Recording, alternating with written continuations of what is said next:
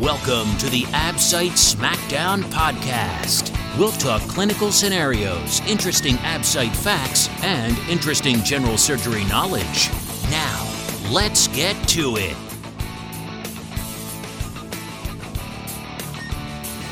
Hi, and welcome back to the AbSite SmackDown podcast. And today our guest is Dr. Kim Helseth.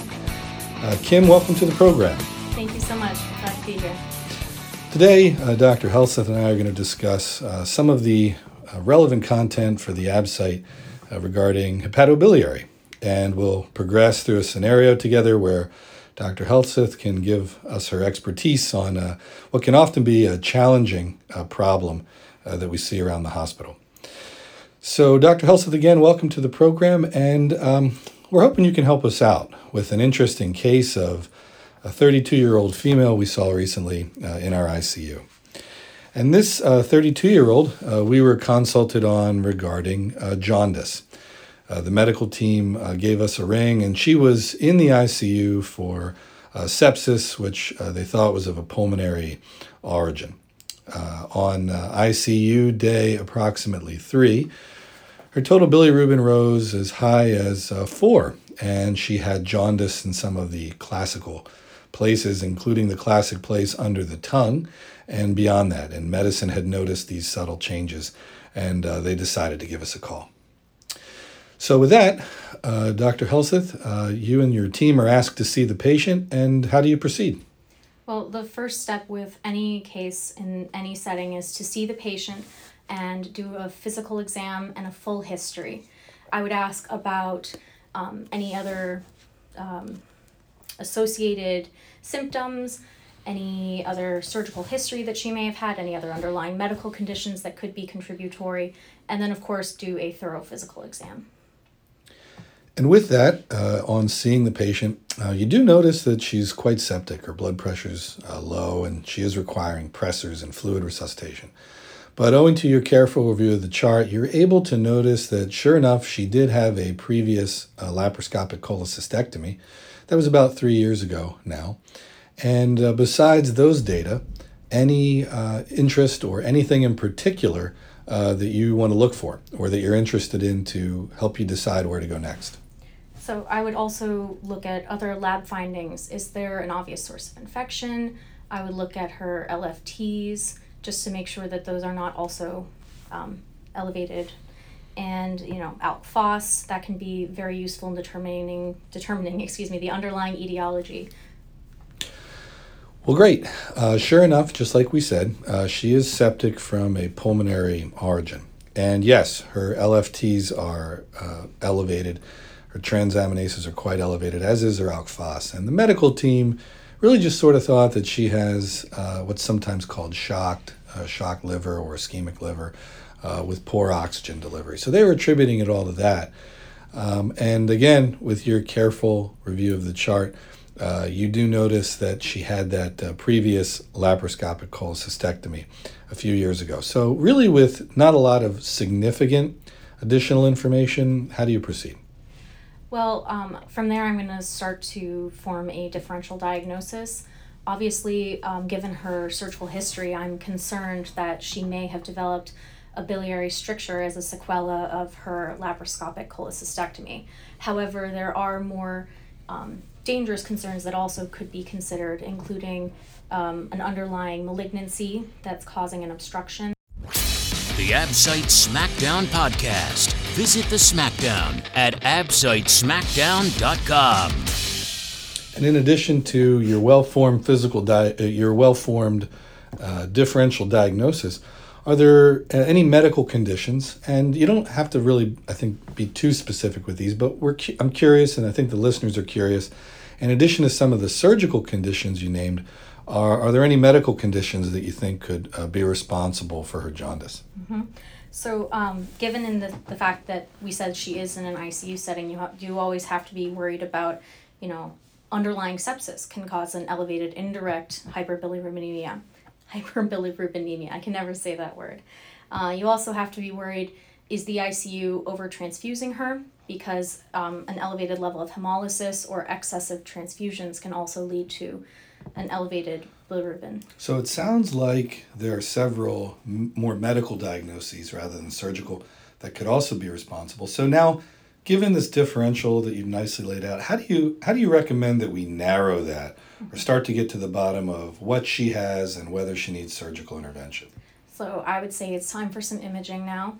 Um, my first step with any biliary workup is always the ultrasound because it can give you good um, anatomical breakdown of what does the gallbladder look like, how dilated are your ducts, is there intra or extrahepatic biliary ductal dilatation, and then you can proceed from there. Okay, you mentioned some of your key factors that you look for are uh, whether her ducts are dilated um, and you know certain other findings. Can you go on to, to describe a little more or be a little more specific about why you're focused on whether she has dilated a dilated biliary tree? The Absite Smackdown podcast is based on the best-selling review book Absite Smackdown, the only Absite review with an entire video review course included. Visit absitesmackdown.com and pick it up today. It's a mass physically pressing or whether there's a stricture, as we said, from her previous surgery. So in this case, uh, Dr. Helseth, they do go on and get your ultrasound done at the bedside. Uh, do you do those with Doppler flows or without, or do they need uh, vascular imaging as part of that? I, I would not. You would not in this case? Okay. So they go ahead and perform that, and they do find uh, dilated uh, a biliary tree. Uh, the upper uh, bound, they say, is about uh, uh, 1.12, rather, 12 millimeters, so fairly large, uh, dilated extrahepatic uh, biliary tree. And, and it looks like there's also some intrahepatic dilatation also. So, with those findings, additionally, um, how should we proceed? What should we do next? So um, I think that that has helped narrow our diagnosis, but I think that we can do a little bit better. Now that we've done the initial workup, I also sent her for an MRCP. Okay. Um, why should we focus, in your opinion, on an MRCP for this patient rather than you know something like an ERCP? Um, an MRCP is an imaging diagnostic modality, so that will give us more information before we do any intervention. And because we don't know her underlying cause, there's a chance that this could be a malignancy, and we want to have all the information before we proceed. So, in a case that's a little bit unusual like this, where you're called for this differential to the ICU, does the fact that she's an ICU patient on pressors, uh, we didn't mention intubated at all, does that affect um, whether you're able to or whether MRCP is your first choice for someone like that? Absolutely. As you mentioned before, she is hypotensive and not necessarily stable for a long test or something that may require anesthesia. Now, an MRCP is not exactly a short test, um, and you would have to have support staff at the bedside for the entirety of the procedure. But um, before we proceed to an intervention, I would start with just a more, excuse me, um, imaging modality test. Okay. I agree with you that there's no easy answer here for a patient like this because uh, traveling is difficult, whether she can travel at all. And I also agree with your sense that traveling for an ERCP and being, you know, face down for that is also not simple for a patient like this. So this is a challenging scenario, just as you said. But I think, as you made clear, you know, an MRCP is a is a great option to help determine whether there's a mass there, and uh, it would be a reasonable recommendation. Now, let's pretend we're not able to get either one of those tests, an MRCP or an ERCP. Uh, we can't do that maybe because we're concerned about her positioning or how long she uh, would be in the MRI uh, or her clinical level of stability. Uh, are there any other options um, that can help us investigate her biliary tree uh, that, that we may be able to get or may also at a particular institution um, be able to be done for a patient like this? The Absite Smackdown Podcast, bringing you the best for your Absite review. Um, another option could be the percutaneous transhepatic cholangiogram, which for this patient could be beneficial because it is it can be both a diagnostic and interventional modality, where you can um, inject dye to further elicit the information that we're looking for. Is there a mass? Is there a stricture? And um, we can also do an intervention to place a stent for a temporizing relief of symptoms. So it sounds like we have three options, and no matter which may fit a particular patient, uh, we need, as you said, to narrow our differential. So let's pretend uh, she does improve uh, with fluid resuscitation, blood pressure improves. She's still requiring pressors, but she's able to travel for your MRCP. And sure enough, that does show what looks like a, a stricture, uh, low in her biliary tree. And a bunch of clips around the area too, it looks like on MRI. Uh, and um, again, she'd had that previous laparoscopic cholecystectomy. So, given that MRCP information, um, how should we proceed next? So now we know there's a stricture, and the next decision point for us is going to be the elucidation of whether or not this is benign or malignant. Um, and if this patient is again stable enough for transport, and if it is feasible for this patient, I would recommend obtaining an ERCP. So the patient has improved a bunch, uh, and uh, she not on the ventilator, but often to um, you know do the uh, proning uh, required for an ERCP, uh, which often is uh, she will likely and often they need intubation for that, which and again she's a pulmonary source for her sepsis. So sometimes they're not able to come off the ventilator as quickly in these unusual scenarios. Whatever the specifics, she is able to have the ERCP done. Uh, do you do those, or do you have your gastroenterology colleagues do those, or? I would contact my gastroenterology colleagues, Okay. but obviously that would depend on the facility where you're practicing Yeah. and your skill level. Sure. So the gastroenterology sees her, and they say they'll do the uh, ERCP, and she goes for that. And as part of the ERCP, what do you need, or what are you looking for in terms of information to help you decide whether this is a benign or malignant stricture, and, and what you have to do? Um, I would ask them to collect brushings and samples, and we can send those samples for pathology. Okay. While they're there to temporize the area if it's narrow, uh, do you ask them to place a stent or do you leave that to their discretion or how, how do you, what's your preference there? I would say if it's technically possible, a stent would be beneficial for this patient, Okay. but um, based on the degree of stricturing, it may be technically impossible. So, So they are able to do those brushings. Uh, you do have to wait several days during which she improves in the ICU. And uh, they do ultimately seem to be benign. It seems as if uh, these are uh, benign brushings. Uh, how do we proceed? so I would say maybe not today or tomorrow, but down the line, this patient will need um, to have the stricture addressed surgically. So that could be a variety of procedures. Most commonly, I would say the hepatico is going to be where you're going to start, but obviously with a septic patient in the ICU, um, even with her improvement, that might not be the very first thing I'm going to do for her. Okay, so uh, would it be safe to say that a strategy would be to um, temporize her stricture with her uh, jaundice, and um, you know, given that she's jaundiced, and plan for a elective or semi-elective abil- uh, procedure to kind of bypass or address uh, her stricture? Absolutely. Okay, and uh, you mentioned some options uh, to address uh, her uh, jaundice and her stricture. If it is not technically possible during the ERCP to place a stent, as you said, uh, you mentioned some other options from before that we may use to address her uh, jaundice uh, and to um, help her with her symptoms. Uh, can you just share with us some of those uh, ways if they can't get across the stricture with an ERCP to address this? That's when I would fall back on the PTC, the percutaneous transhepatic cholangiogram, because they are able to place a stent that will provide immediate symptomatic relief um, and will help to stent that stricture open. Well, Dr. Helseth, thanks so much for your time today with uh, taking us through this clinical scenario. It's a, clearly a, a bit unusual, but a difficult one. Uh, and biliary issues are something that we see um, at times uh, and when we're consulted for jaundice. So thanks for helping us with the surgical portion of the workup for jaundice. I know before we go today, uh, you wanted to share some of the uh, factors, uh, some of the facts you think are useful uh, for our resident colleagues preparing for um, their uh, in service training exam. And I know you've kind of teased out some of those facts that you think are key. uh, for us to pay attention to, both for our practice and on this AbSite.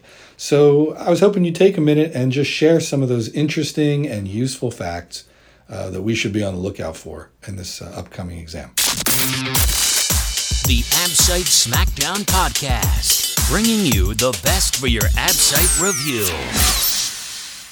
Absolutely. So, whenever I approach a hepatobiliary exam, I always fall back on the anatomy as a starting point because the anatomy informs so much of the underlying pathology. You can understand a hematogenous spread of a metastatic cancer as long as you can understand the vascularity and the underlying structures in the liver and in the gallbladder themselves. So, um, important things that I always consider for um, preparing for an exam about this sort of topic. There's a lot of little nitpicky points that tend to reappear on um, exams year after year. Um, a lot of basic science correlates, including how the gallbladder concentrates bile through an active process um, with a resorption of water to concentrate the bile. That can come up quite frequently. Um, another thing that always comes up, getting a little bit more medical on us, is the uh, the um, production of factors in the liver, including factor 8, which is specifically not made in the liver.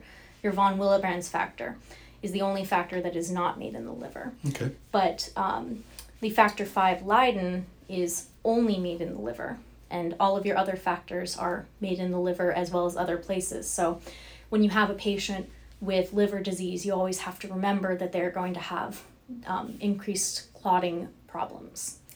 Well, we appreciate the facts. And I know before we went on tape here, you were talking about uh, some of the interesting facts about um, hepatic artery variants. I know that came up, uh, I think, several times as we were talking uh, before we went on tape here. And I think in particular, you're talking about some of the most common hepatic artery variants, including uh, the replaced uh, right hepatic.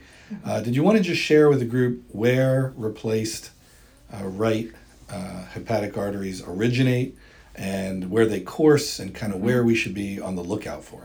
Absolutely. This is something that will come up not as a certainty, but with some high degree of certainty on your exam. They ask they've asked this every year that I've taken it, or some variation therein.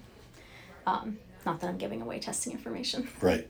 um, but so in the in about 20% of patients, the right hepatic will come off of the SMA, called the replaced right. Now, the replaced right tends to run um, behind the duct, or um, the replaced right hepatic artery tends to course posterior to your biliary duct. Um, so, common bile duct? Excuse me, common bile duct. Okay. Oh, okay. Great. Uh, and I think, uh, you know, I really appreciate it because just as you say, that replaced right mm-hmm. is uh, one of the most common arterial variants uh, in the abdomen, period. And, and it's so interesting to me, it always has been, that the hepatic artery is the only artery with a naturally occurring thrill.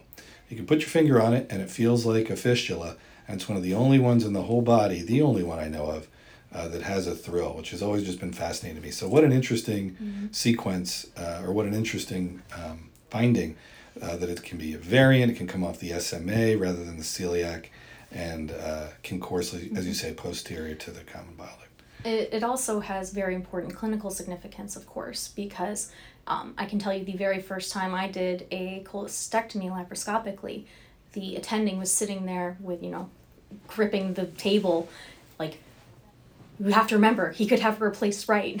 you have to be so careful when you're um, skeletonizing and you're exposing your structures because you could accidentally get into the replaced right hepatic artery if it is in that area.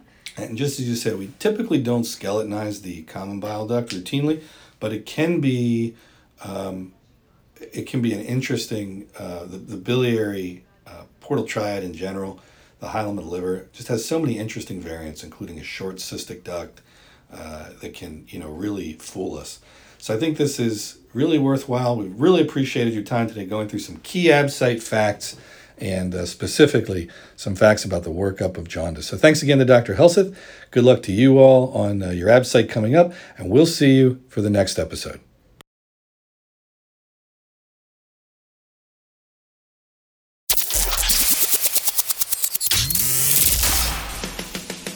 Thanks for listening to the Absite SmackDown podcast. Visit us at absitesmackdown.com for more great AbSite facts.